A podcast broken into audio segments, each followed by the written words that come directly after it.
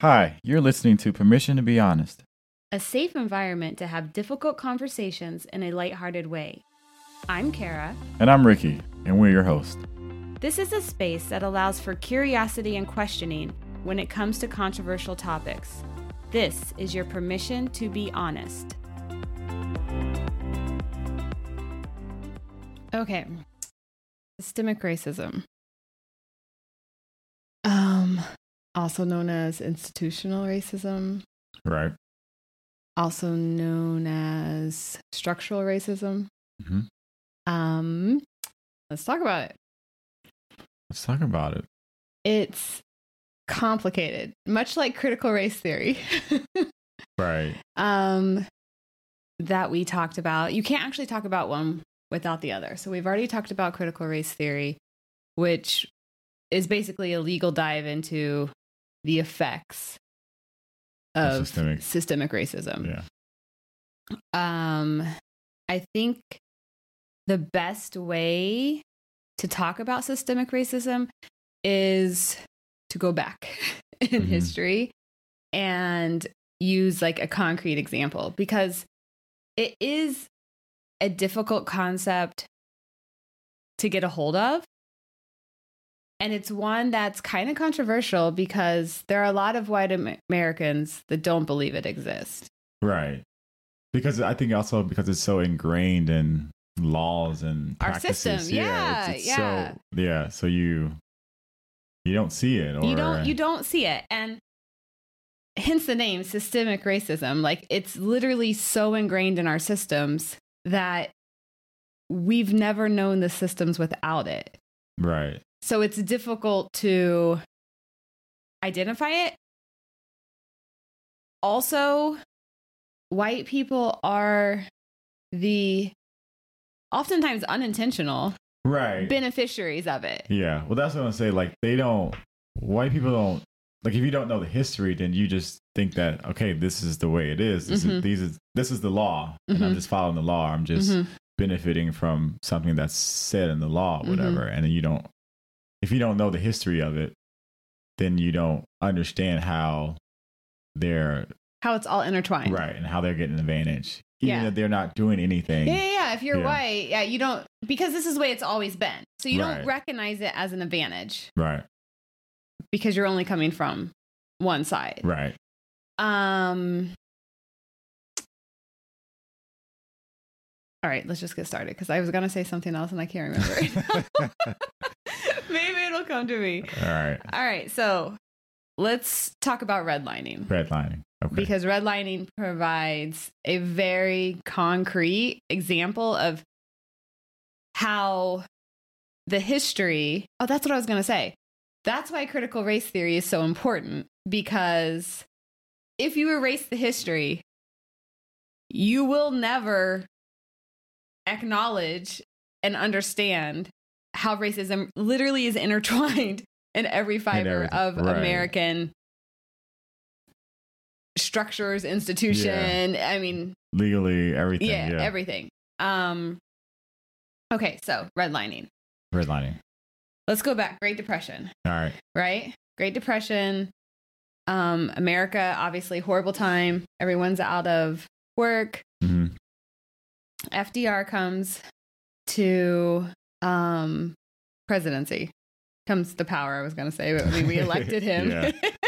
It's not like the uh, He- dictator. he's or not a something. dictator. We Yeah. elected him. So we elect um, FDR.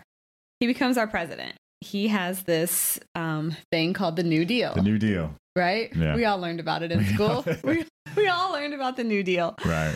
We did not, however, learn about redlining. I No. learned about it in college because I was a Black Studies minor. Yeah.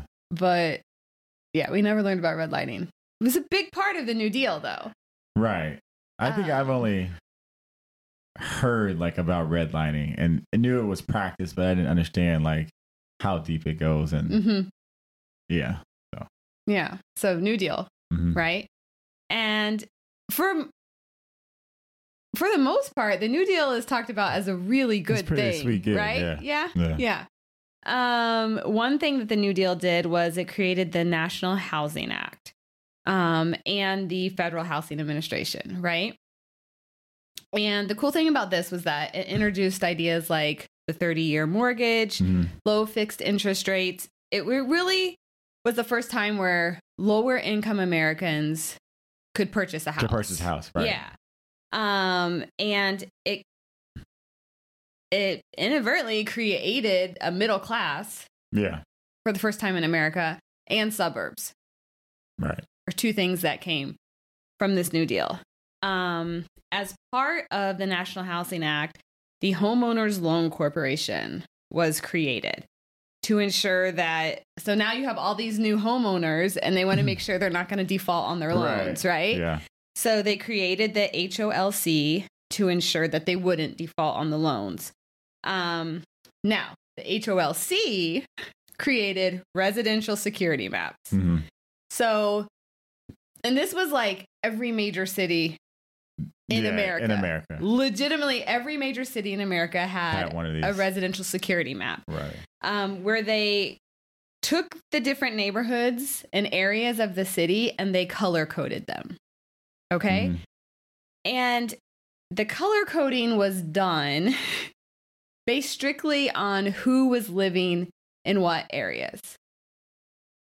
So it's like they, it's not like they color coded and then people moved to the different areas. They Right. looked at the map, they looked to see where people were living, and then they came up with the colors and coded based on that Mhm. right?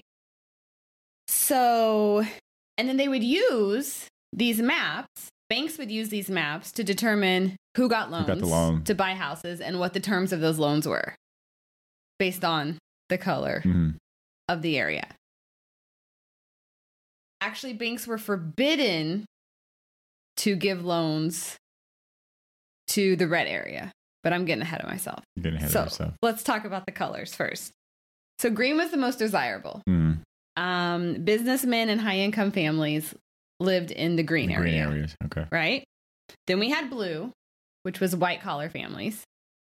Then we had yellow, which was working class families, white Mhm. working class families.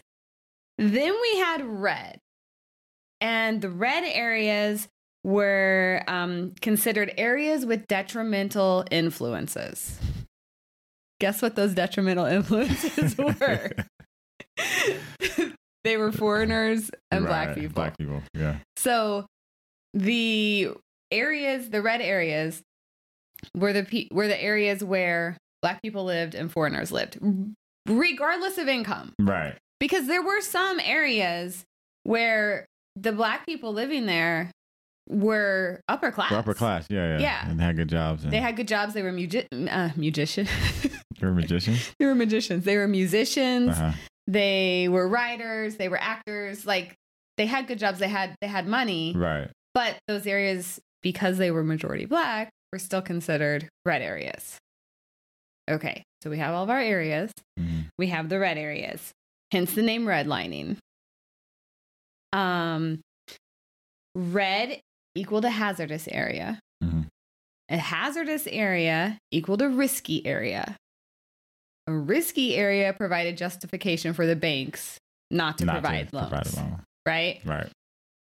Um, so it became impossible to get funding to purchase a house or to refinance a house Mhm. if you lived in a red area.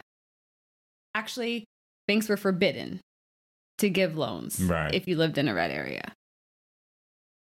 Prior to the redlining, it's very important to note that these were not dangerous areas. These Right. were not They were not- risky yeah. areas. They were not hazardous areas in any way Right. they the only criteria for marking it as a red area was brown and black residents that's it That's it. Yeah. um also the, the red areas prior to redlining there was no indication that they these areas would be less likely to pay back loans than any other area Yeah, they just made an assumption based on, like you said, the based on the people that lived there, Right. Because they were non-white because they were People non-white and black people. Yeah, And so they just made this assumption like, oh, well, these are risky, hazardous areas, and we're not going to give loans to them. Mm. So there was no true justification There's nothing that was like, oh, well, they're not going to pay back their loans, so they're risky, Mm. right? And um,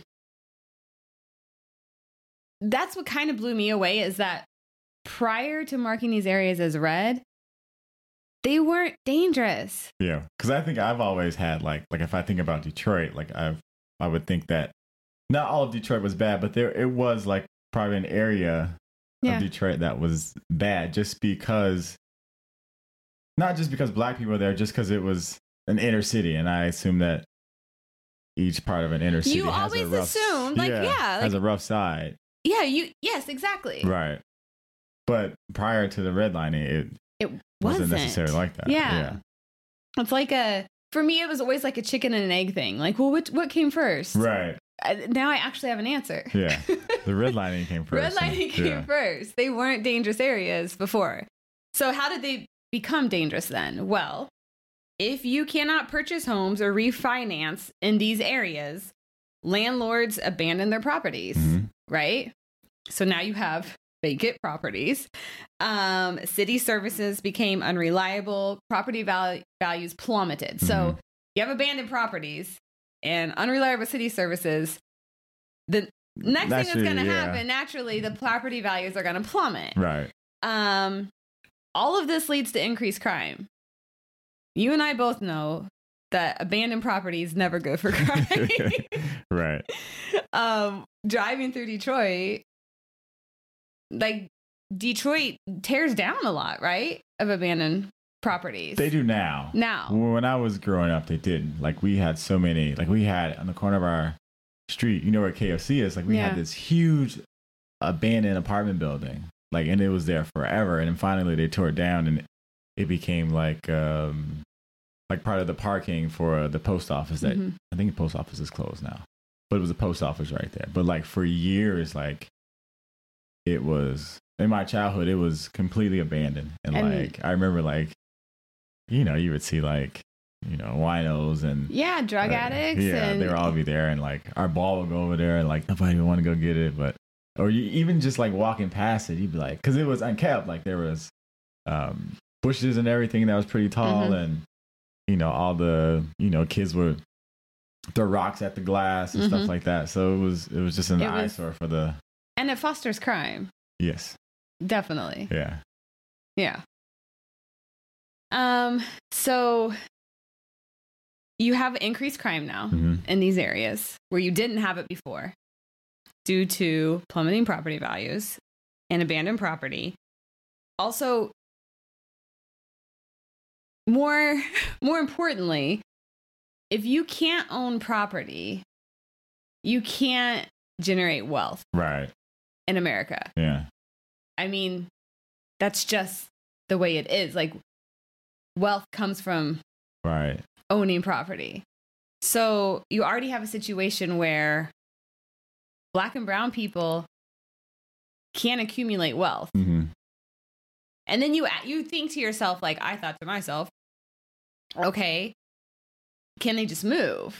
Can they just move out of these red Right. areas, right? yeah, Because like ha- was there if there was any chance that some white people lived in these areas, they fled fled, immediately. yeah, yeah. As soon as redlining went into place, right.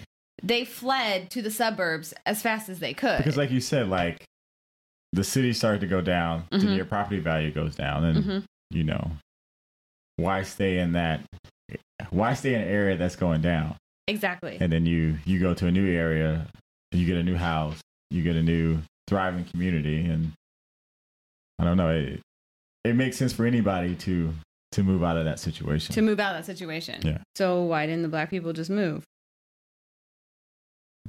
because of red line Because they weren't allowed. Yeah, they could- yeah, they couldn't yeah. get a- They couldn't.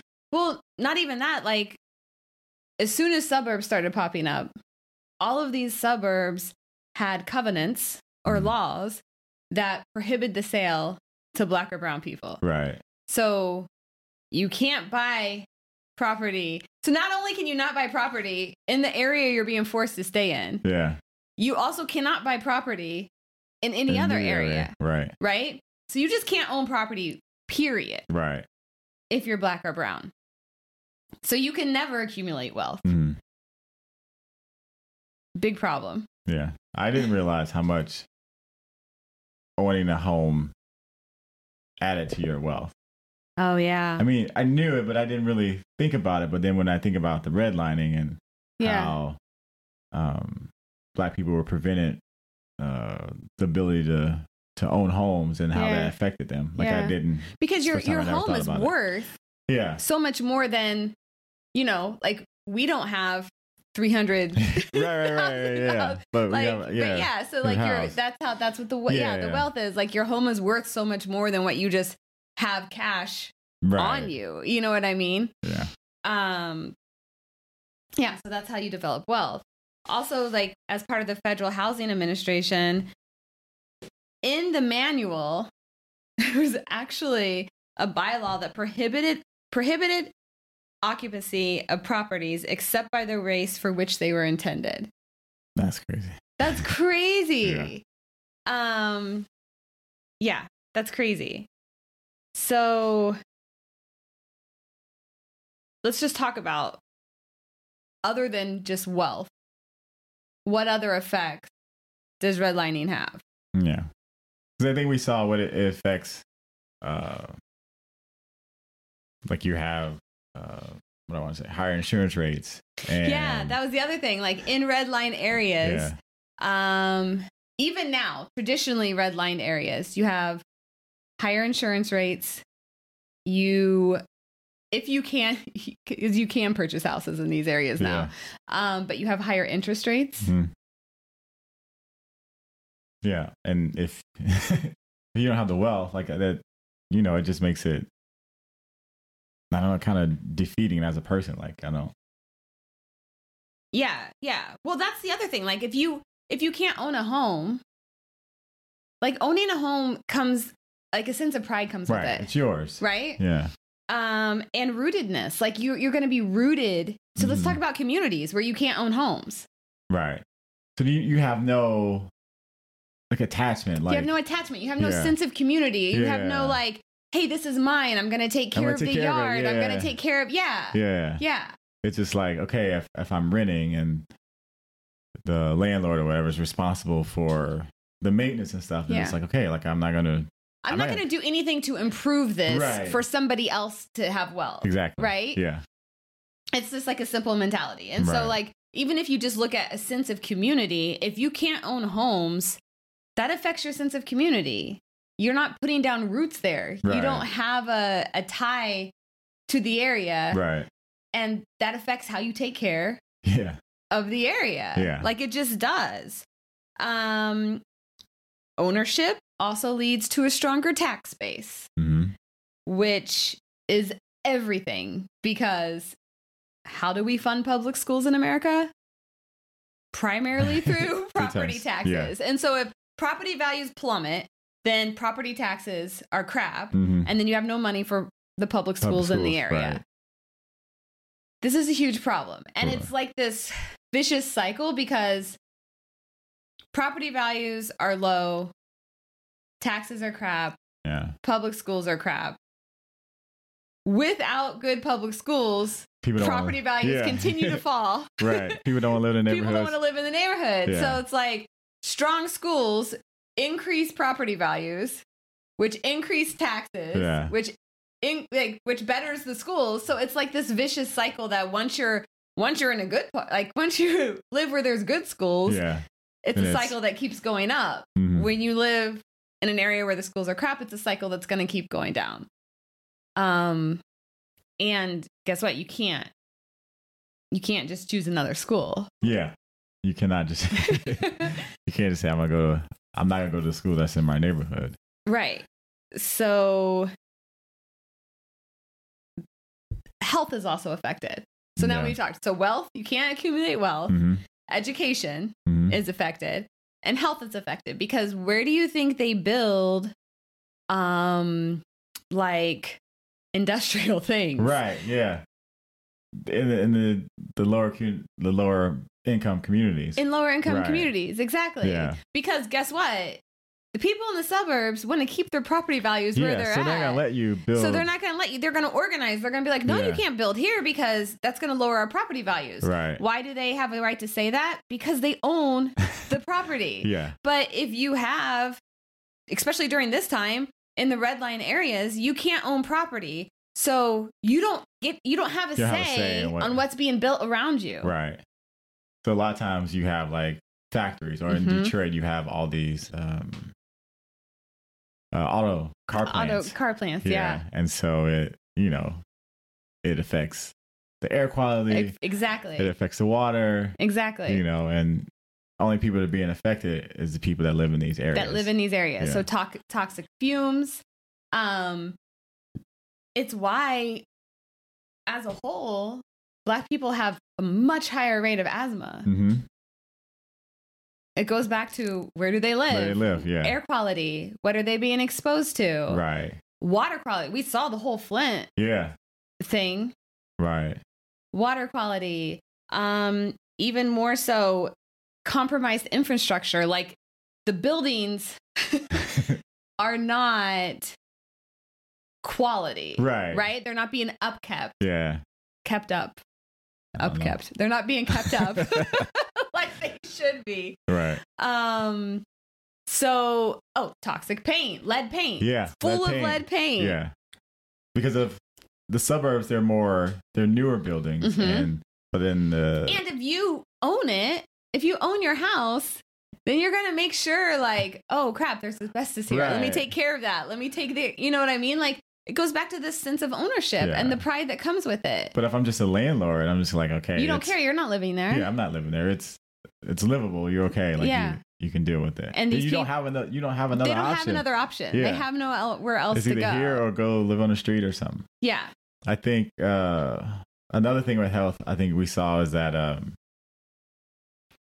like the the access to like healthy food or fresh food. Yes, that's huge. Yeah. Like I know, like if you look in the I'll say Detroit, like there's a, a liquor store, a party store as we call it, on every corner. Like there, Literally everywhere. you you you see tons of, but there's no. uh we don't There's have no farmers Whole market. Yeah, Foods. there's no Whole There's Foods. no yeah. no, like even even the corner store. Yeah.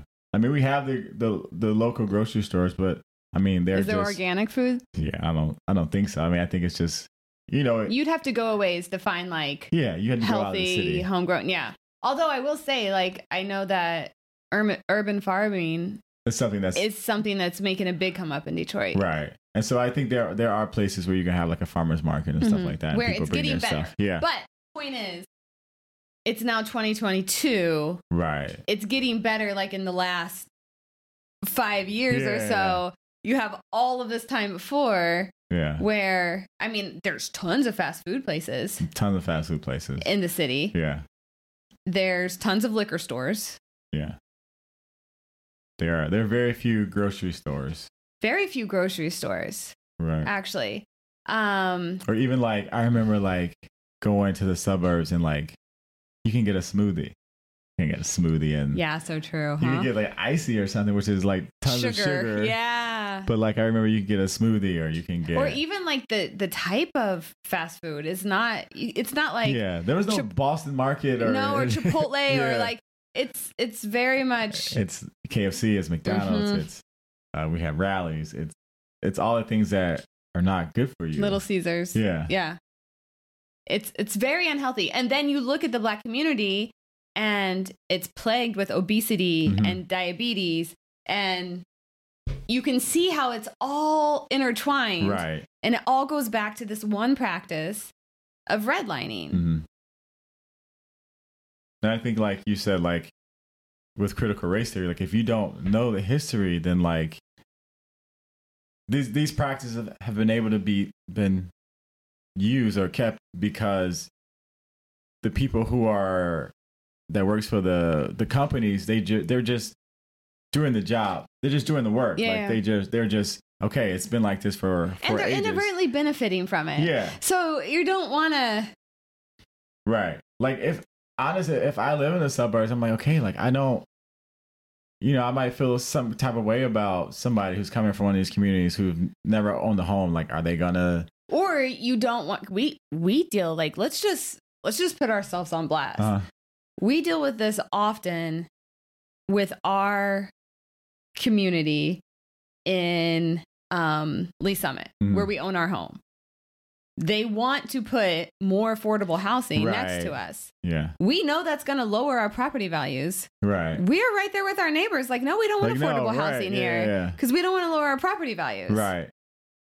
Yeah. So, what is the answer? Like, I don't, I don't know. Like, eventually, I mean, you have to, you have to allow people to be able to branch out and move into these. Absolutely. Or you, but what, or, or I guess the thing is with the loans, that's you make their, where they live nicer. You- nicer. yeah. But what happens when you do that? You've seen that. We've seen that in Kansas City. You've Right. seen that in Detroit. What happens when you redo downtown?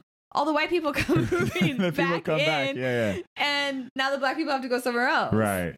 Yeah. Like, and now all these uh houses and, and these areas that were before very low income and and uh not desirable now all of a sudden Now they're putting lofts there. They're making Yeah. them really nice, not affordable, not affordable really nice. And Yeah. then the white people came back in, yeah and now black people are displaced again yeah now now you're being moved out of out of your. your city yeah it's crazy man like, It's it's really crazy. Um, and then one of the most, I think, dangerous um, consequences of redlining. So we've talked about wealth, mhm, health, education, Education. and I think probably the most dangerous is over policing. right And that's one that I didn't. That's one where you could say, is it the chicken or the egg? hmm But the truth is, these areas that were traditionally redlined are so over policed hmm um, that you have that the the residents of these areas have so much unnecessary contact with the judicial system right because the fact of the matter is black people are not using drugs at any higher rate then than white, people, right right yeah but the arrests that occur when they they showed a map hmm of like marijuana usage versus marijuana arrest and the arrests that occur are highly concentrated in these traditionally the- red line areas this is really a big problem and and what's even crazier is that bail is higher in traditionally red line areas right which where they would have lower income you already have lower income and we raise bail so you you you're stuck Yeah. Most of the time, you don't have the means to mm-hmm. to make bail. to make bail Yeah. and so now you're you're you're stuck in this judicial system where you're you know appointed public defenders Mhm. and you don't know the judicial system don't necessarily know your rights don't understand and because of the over policing it already just increases to the already strained relationship Right. between the black community and police officers Right. it also develops or causes this crazy distrust Mhm. to occur between the black community and the police officers, right? Because you're over policed, Right. they're stopping you for everything, you don't trust them. And this is something that blew my mind that I never thought about.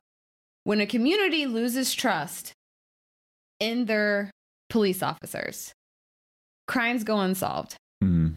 when crimes go unsolved, then a crime increases because 'Cause there's you, yeah. You're like, I'm gonna, I'm not gonna get caught. I'm or, not gonna get caught, Yeah. right? Also, it causes people to take matters into their own hands, Mm. right? Which just leads to more black on black crime Right. because, like, I'm not gonna call the police. I know they're not gonna do anything. Mhm. Or they're not gonna come in time. They're not or- gonna come in time, Yeah. or they don't care, or they might end up arresting me. Right. Yeah. And so it's like this horrible cycle that just keeps getting worse Mhm. because then it just increases more. And then you have all these people that want to point fingers and be like, well, why are you worried about white police officers killing you? You guys kill each other more than anyone. yeah. And you grew up in a situation where, like, I grew up completely trusting the police. Yeah. I grew up completely opposite. Like we didn't. I mean, you you called them when it was necessary, but we di- I didn't have I didn't grow up with faith in the police. Like I didn't grow up like oh like if someone robs me, the police are gonna come.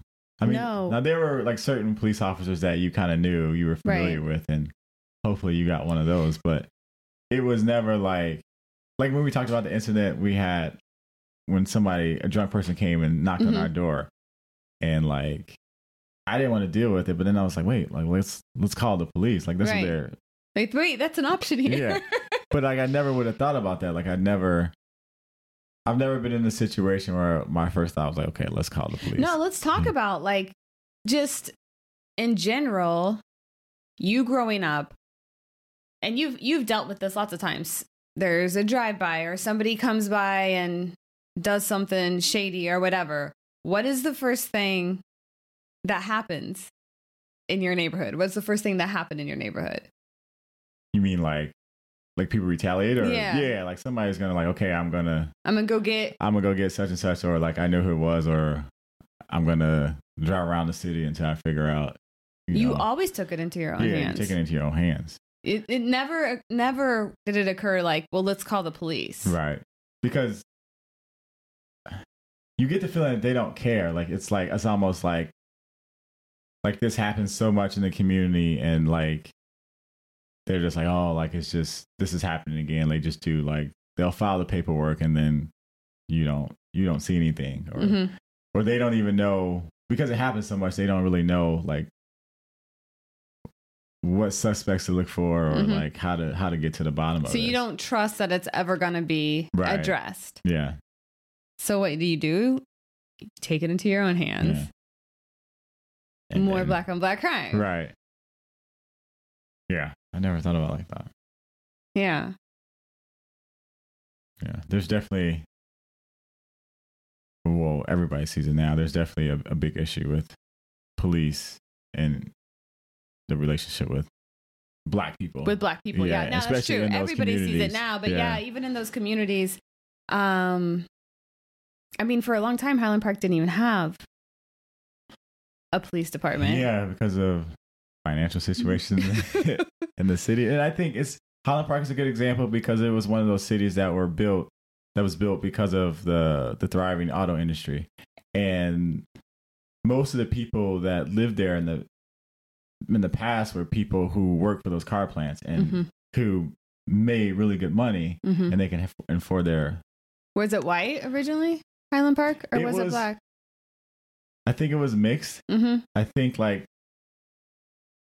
because Holland Park is kind of close to the city. I think the further out you got, it got more white. But I think it was like a mixture. Like we talked about Hamtramck being like mostly like Polish immigrants, Mhm. and that was considered like a So Polish still area. immigrants. Yeah, yeah, yeah. Yeah. So it was still immigrants, but it was more like you know I think that's where you find like more black people who hmm who were able to own their homes and maybe I don't know more middle class to But- lower mhm. income white people. Mhm. Um, but then when those plants in the city and like Holland Park started to close, then you saw people started to leave, or they Mhm. started being built more in the suburbs, hmm and then so people would go live in those Mhm. communities that were closer to the the car plants, and then you kind of saw like Holland Park like go down, hmm yeah, because Mhm. the The property values plummeted. yeah, like the Highland Park that my mom knew is completely different from the Highland Park that, that I grew you up. grew now up, in. It- which is completely different than the Highland Park of Yeah. today. yeah,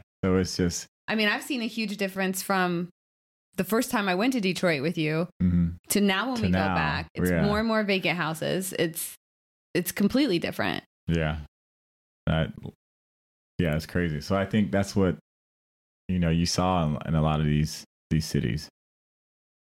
So increase contact with the criminal justice system Mhm. also leads to higher levels of incarceration, which leads to disenfranchisement. Mhm. And that's a big problem because if you lose your right to vote, now you don't even Now you really don't have a now say. you really don't have a say. Yeah. And I, I think I always think about like like systemic racism. Like it's a it's such a big thing and like how can you like how can you fix it? And I think it it starts at the local level hmm and you have to like you know really take care of your community you have to get people to to really buy into it but Mhm. if i'm in an area where there's a there's a high rate of incarceration Mhm. and these people don't have these rights to vote hmm then one they can't help me to vote on anything and two they don't have faith in the system Mhm. because it wrongly incarcerated them or Yeah, yeah, it took exactly, these things exactly. away They've from lost them. all faith in the yeah system. so it's it's all like just like a cycle It's like- all a cycle. Um, black Americans make up 13% of the population, 40% of the prison population. that's crazy That's crazy. Absolutely crazy. Black Americans are 3.6 times more likely to be arrested for marijuana usage despite equal usage. So, using it just as much as white folks, yeah but 3.6 times more likely to be arrested, for arrested. it. 7.4% of black American men have been disenfranchised. So, they've lost their right to vote. Mm, And that's something you can never get back. right. And it's all from some and so many of it ha- so many of them have lost the right to vote because of marijuana yeah. like That's that's, come on, that's just ridiculous. m- ridiculous But I think like when we talk about policing, like because of redlining, police saw this ar- these areas as undesirable, right and mostly black people or people with lower incomes, and so I don't want to say preyed on them, but they kind of like they didn't have respect for them, like they didn't. They almost thought of them as less than people, Yeah, yeah, like yeah, like yeah. kind of animals, and Yeah. they had to tame them and um and really police them hard and, and try to keep order. right But it really, it had the opposite effect yeah, it had the opposite Yeah. effect. It created chaos. it And, created chaos and distrust Mhm. And kind and of uh, created a situation where now black people end up turning on each other right? And it's it's like it's almost like a cage where it's like you can't escape, yeah and or Yeah. or you don't even feel comfortable escaping like that's the sad part yeah, is that while it's a, a cage and you can't escape, you also don't know anything else. right and almost you like i've had people where if we if we're out in the suburbs like they don't feel comfortable They don't feel comfortable. yeah like you just like you don't know how to act you don't know how to behave you're Mhm. always on on, On watch. guard, you're Yeah, always, yeah. yeah so it's it's like even if you do make it out or you're able to make it out like you don't you don't feel comfortable so it's like i might as well go Mm-hmm. You're back not able to thrive. yeah Yeah. It's almost like, yeah, like, you know, when people, like with animals, when they're caged, and then even after you open the door, yeah they don't leave the cage because it's like this false sense of security. right Yeah. Yeah, it's almost like I'm on a. I don't know. I'd I'd, I'd rather be in this environment where I kind of know what's going to happen than to kind of be out of my element or in a different area where I I don't know what. You, you don't even know what you don't know. Yeah, Yeah. I don't know how I'm going to be treated. I don't know what are the police going to say when they see me, or Yeah. what are my neighbors going to assume? Or, Assume or think. Yeah. Yeah. So 1968, redlining was banned with the Fair Housing Act. Unfortunately, the Fair Housing Act is not, it's rarely enforced. Um, and there have been more than half a million housing discrimination complaints processed since 1996. Wow. So that's like just since 1996. Fair Housing Act came into effect in 1968 to try and remedy the redlining, redlining. Yeah. but it really had no effect because there's even cases as recent as 2015 where it's been shown that redlining's still happening Mhm. even though it's illegal.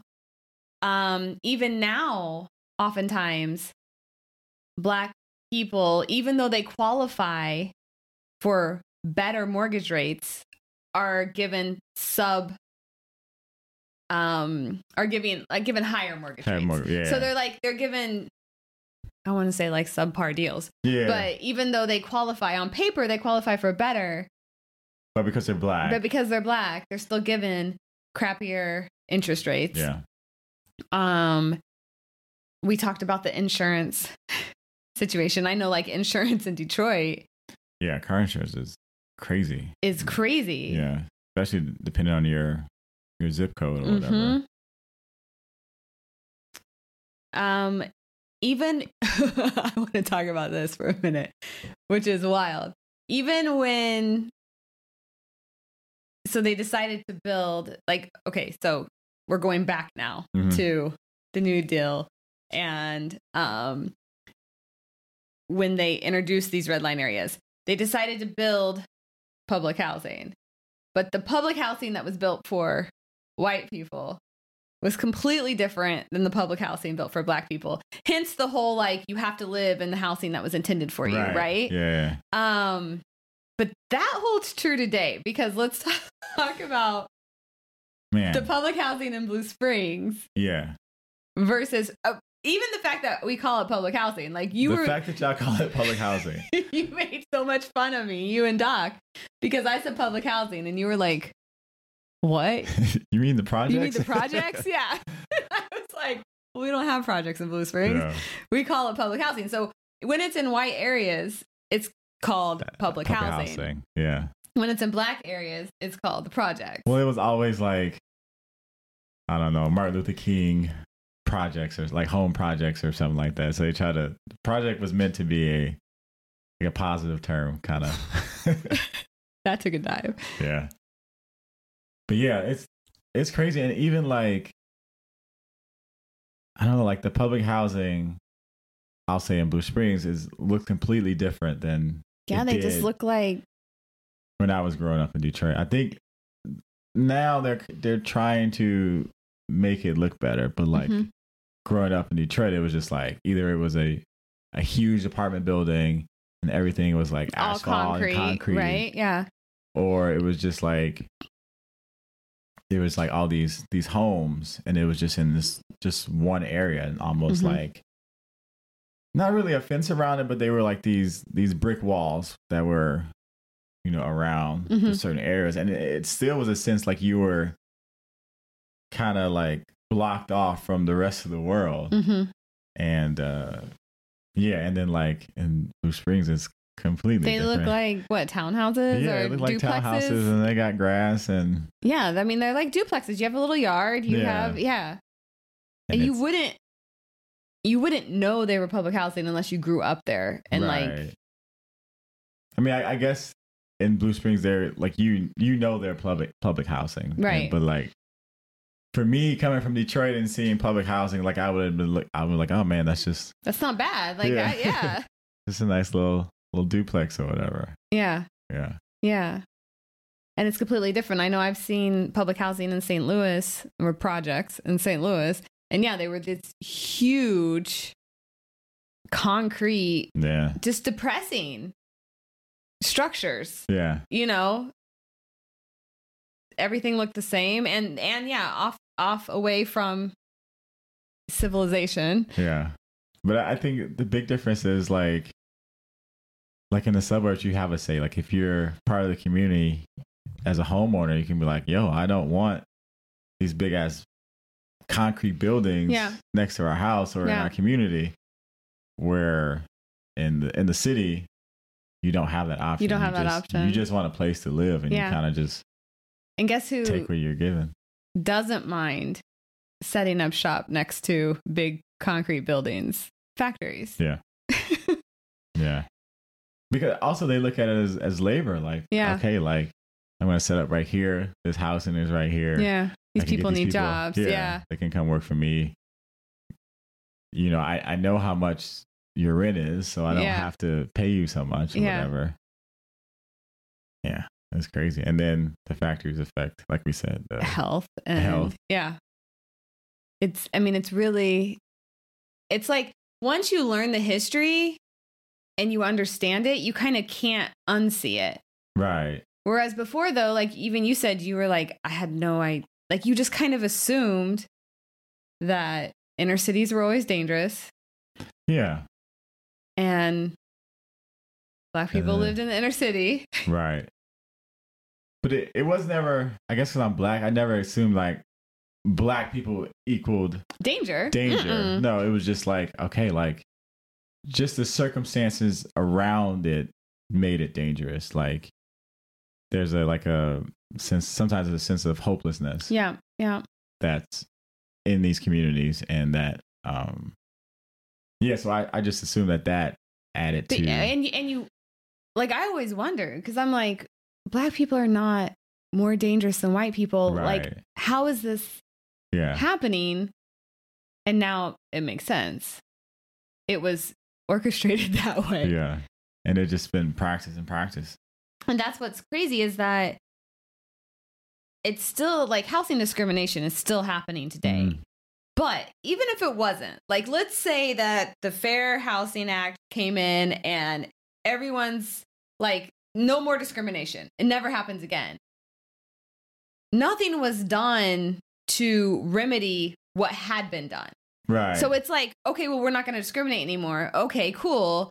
But what are we going to do about these areas that have been in disarray for th- the Yeah. last 30 years? You know what Yeah. I mean? Like, there's nothing being done to remedy that. Like, we're not Yeah. going to build, we're not going to put money into these areas now. Right. We're not going to fix the infrastructure. We're not going to make sure that you have access to healthy food. We're not, like, Yeah. nothing was done to fix it. right. So even if you say, okay, we're not discriminating anymore, that's the point. We're not at the same starting line. yeah. We're not at the Yeah. equal playing field. We've had all of these years of this situation that you created, white America. Hmm. And now there's no like like we talked about before, there's no taxes to help improve these areas or No. to make sure we get better education so our kids can go to college and then become successful and then you know Yeah. kind Because it's that's what we mean. Like it's so embedded in how we run our country. of yeah. It's so embedded in our systems, in our institutions that and it's what we've always done. Mhm. you know, people m- people alive today don't remember a time before that. And guess what? The time before that was Jim Crow, Yeah, and the so time true. before Jim Crow was slavery. Like Yeah. it was like never had a chance. right. It's so embedded in all of that, and so that it's hard for white people, to be honest, that don't live this way, or even black people that have never been subjected to that, like to recognize, like, oh no, like institutional racism is a real thing. Right. Systemic racism is a real thing. And it's hard to see it when you are inadvertently benefiting from it. Right. I think kind of the sense is that people who live in these communities, like it's it's their fault that they're there Mhm. because oh, you didn't go to college, you didn't Be- work hard in school, you didn't Yes, because the whole American dream, right? Right. Like you the whole American way of living is like, nope, you pick yourself up by the bootstraps, you if Yeah. you work hard, you can achieve anything. But like you said, like we're not we're not starting at the same place. Like there's Mm-mm. the the playing field is not even. So it's Mm-mm. like okay, like yeah, like you had you went to school, you had a good education Mhm. and you were able to like your parents had wealth so they could you know get you a loan and go to college Yeah, or like yeah. they could pay for college and stuff like Yeah. that. Like but we don't we don't have that. Right. Like it's not it's not the same. And I think that that's something important to hit on because it's it hits on this mindset of scarcity that is an issue with a large part of society right now. Yeah. Whereas, everybody. like, there's an idea that black people are trying to take part of the pie, right? So we have this pie, yeah. and it's like black people are not. Try- we're not trying to trade places with you. Right. We're not saying we deserve to be there and you You deserve dese- to be here. Right. We just want to have the same starting line. yeah. And there's an idea of like, well, what if there was enough pie for everyone? What if I didn't have to have more than my fair share of the pie? Right. What if I had this, my piece of pie, and, and- you have yours and you have yours? And guess what? The pie is infinite. Yeah. Like it's never gonna run out. You know, Yeah. like just having this abundant, like I don't have to have this hoarding, controlling energy that I gotta keep all this. And if you come in now, if I include you, Then you're gonna take it from. then you're gonna take some of what I have. hmm High tide raises all boats. Right. Huh, I like that. Never heard that one before. JFK. I didn't come up with it. Well, Oh, I figured you didn't come up with. I thought it was like an old Southern slang or something. JFK. Yeah, I like that. Yeah, uh, I think like when we talk about systemic racism, I, it made me think about like affirmative actions and like affirmative Mhm. action, um, and kind of what's going on with the NFL as far as like coaching. Mm-hmm. Like before, like I thought affirmative action was necessary, but it was almost like okay, but like how do you like? It's almost unfair Mm-hmm. Right. but it's like okay like if if we let the system continue to operate like it's been operating Yeah. like then black people or women will never get these opportunities so you Right. have to you have to force it and say hey like no like you have to do this like you Yeah. have to Because the, the concept behind affirmative Yeah. action is I'm just trying to get you to the same starting line. right but like like with the nfl like the people in charge the owners are white men Yeah. and so And it's like a good old boy yeah mentality. and probably older white men yeah. and so like they don't they don't see black people as head coaches Mm-mm. and then they see him okay like you're a good player Mm-hmm. you know you can be a special team got a coach you can be an coordinator assist- job for you, yeah. but like when it's time to hire black coaches they almost would get a guy out of college who's the next best thing Yeah. then to get a guy who's With Been a great experience. Uh huh. who's who's been a coordinator who's Mm-hmm. coached under some of the best coaches Mhm. in the NFL Mm-hmm. but they still won't give him a chance. And I think like the NFL is it's as a organization that's trying to do their part to have I think it's called like the Mooney rule or something where you have to you have to interview a certain amount of black coaches. Mm-hmm.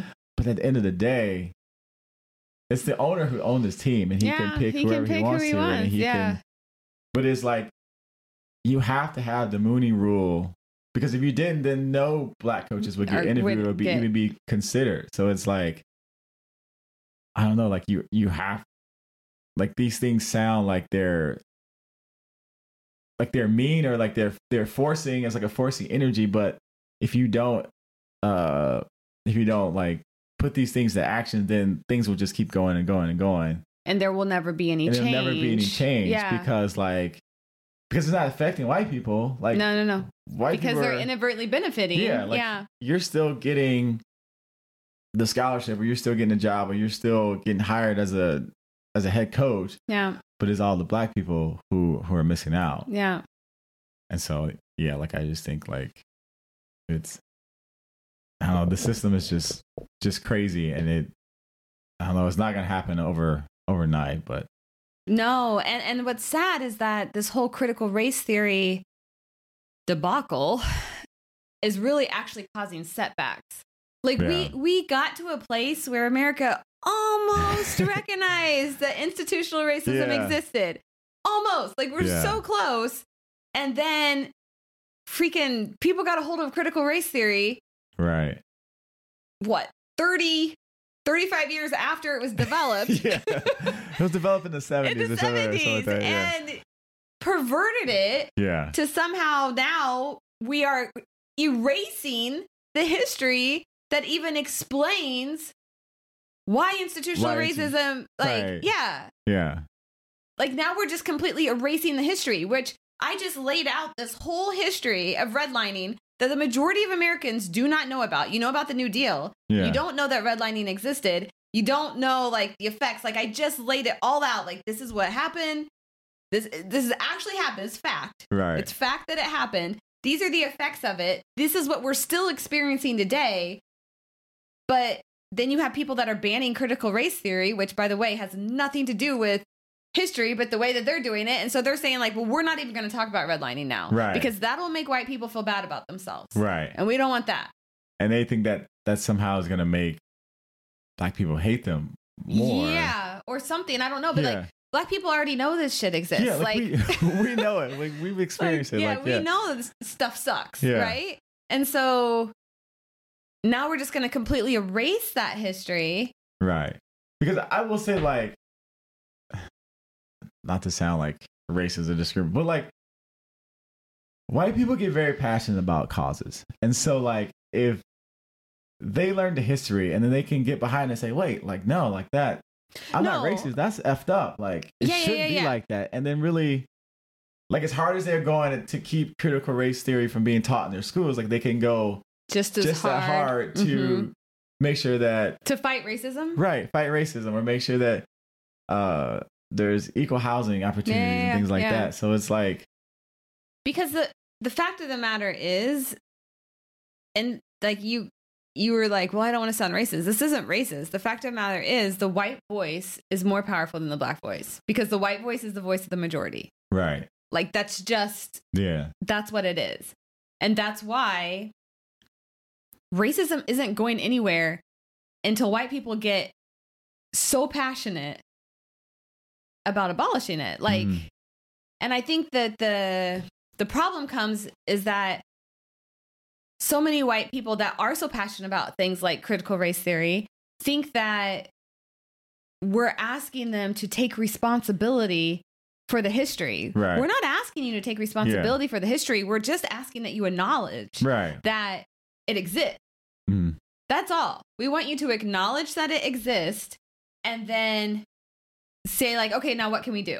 right That's it. We're not we're not asking for an apology. right We're not asking you to take responsibility We don't want you to for feel all of the bad. shitty stuff America has done in the past. yeah That's not when we're not trying to teach your kids that it's bad to be white. right or, Or, like your like- grandparents were horrible people or yeah, like like, this is not at Yeah. all. We're just saying like like we said they do in Germany, like, hey, we got it. We got some messed up stuff in our history. yeah Let's learn from that and let's see Let's how we not- can do better. yeah You know?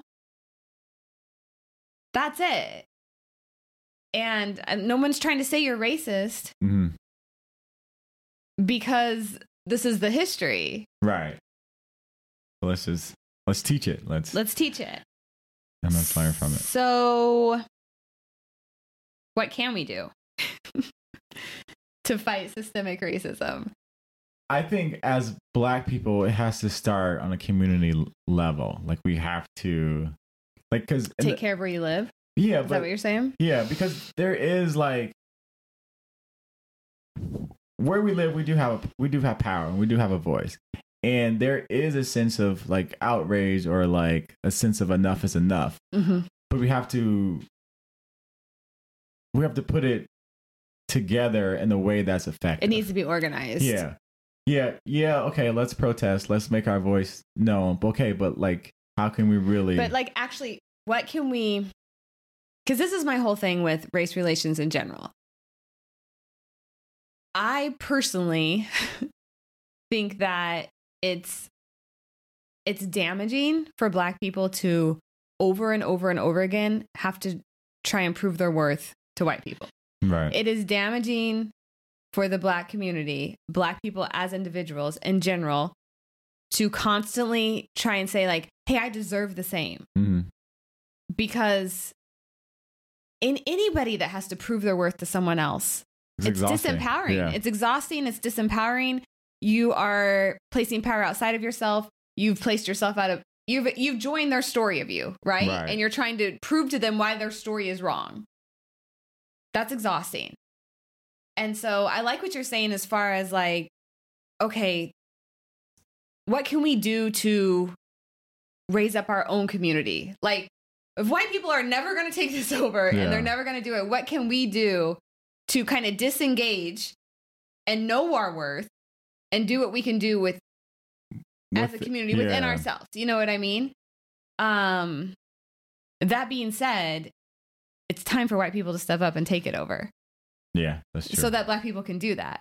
yeah. Like it's a lot easier for black people to disengage if white people are saying, you know what, we got this. Like we're gonna take over this Yeah, fight. But in order to do that, you have to A acknowledge that it exists. Like you have to acknowledge because there's individual racism, which is very clear. Someone Mm. walks up and calls you a derogatory term. Hmm. Right. Someone hates you just because you're black. Individual racism is something that's very clear and it's something that I I feel like there's been a shift in the white community against individual racism. Mm, Right. I would say that Especially with too. George Floyd. Like Yeah. that was there's been like white people are saying, What can we do? What can we do? Right. systemic racism is a bit harder because it is so ingrained that it's like i said harder to recognize a lot of white people don't see it and aren't acknowledging it and then Mhm. it's harder to fight because you have to fight it on a systemic level Yeah. you know and so a if white people can acknowledge that it exists that's a big that's a big thing hmm like hey systemic racism exists institutional racism exists it's it's part of our history okay what can we do to to i don't like pry it away Right. from our institutions you know Yeah. it's almost like you're gonna have to like pry it away because it is so intertwined um so acknowledging it and then the second thing is support organizations like there are organizations that are fighting against systemic racism on a systemic level Mm. and so if you can find those organizations and support those, I know the ACLU is a big one. They have um, an article I read where they're like laying out everything that they're doing on a systemic level to fight systemic racism. Right. So you can support organizations like this. And the last one, like you, you hit it like vote Yeah. and vote at e- even all, like an educated, informed Yeah. vote where you know who you're voting for. Um, and you're electing officials that recognize that this is an issue Mm. and will dismantle structurally racist practices. And I mean, we're kind of guilty of like, it's Yeah, like easy we to said, know on yeah. a big level who you're electing, but, But, like, like, on a local on a level. local level, Yeah. we've talked about that before lots of times. Like, we don't know judges and Right. stuff. We We're don't know their- just, their record or yeah, yeah yeah so that's what I, I would like to see like on the on the community level just these kind of new leaders kind of come from the this from the next generation and it's kind of like okay like enough is enough let's because like we said with like i mean we've had this in our private conversations but like there's there needs to be a almost like a new approach to there for has black to be a people new approach to racism. yeah, Yeah. to it's actually what I'm tackling writing my racism. book about. Right, like- yeah. okay, like you know, like the the old way is not as beneficial or it's not, not, working, really and working it's anymore. and somewhat so- damaging for the black community. Right. Yeah. And I think with the the new generation having new leaders and, and just having like a new sense of community, um, you can kind of you can kind of bring a, a new a new way of thinking Mm-hmm. thinking about things and a, and a new attack on racism and, and just kind of how to uh, make your voice heard in the community and then eventually I don't know, statewide and then Yeah. you know kind of go Yeah. from there And yeah, I mean, I, I really like, like, on a grassroots level, black people, like, what can we do to improve our communities, right whether or not white people pick up the fight? right But and, I, I- and I know like that's you can only there's a cap to it you can only do so much You can only do so much, but I'm and I'm hopeful and and like you do, you do have power through voting. You do have power. So it's not saying like take a hands off like yeah I'm you know, I'm going to pretend that it doesn't even exist or I'm going to bypass spiritually bypass or like anything like that. It's not that at all, but it's like at some point you continuing to have to prove your worth is like hitting your head against a brick wall right yeah exactly at some point you have to be like i know i'm worthy whether or not this person sees it Sees or they it or acknowledge not. it yeah that the problem is that's difficult to do when you do have systemic racism in place because Yeah. it's actually having real life effects right on your ability to get a job and Exactly. to so like that's where there that's where it's so important that white america recognizes that systemic racism exists and takes over the fight Right. because they do have the powerful voice right now. Yeah. And that's when changes do get made. Yeah. When When white people White get people, upset, yeah, get things upset. change.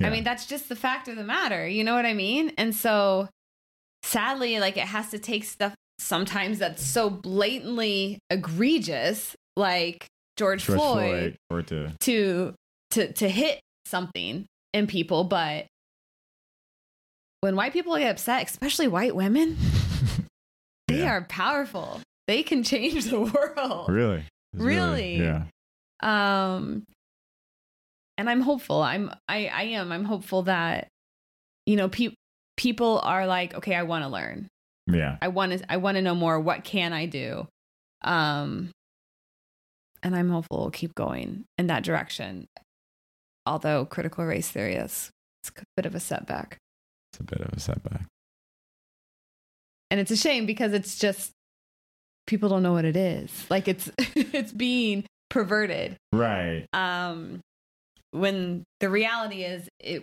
was just a legal theory to look at the effects yeah of institutional basically it's what i just did what Yeah. i just laid out you just here broke like it down i just broke down hey this was what happened it's ingrained in our institutions this is the effect that it's having yeah that was just critical race theory yeah that That's was it. not scary Yeah. that was not blaming that was not right causing anyone to hate themselves it's literally just fact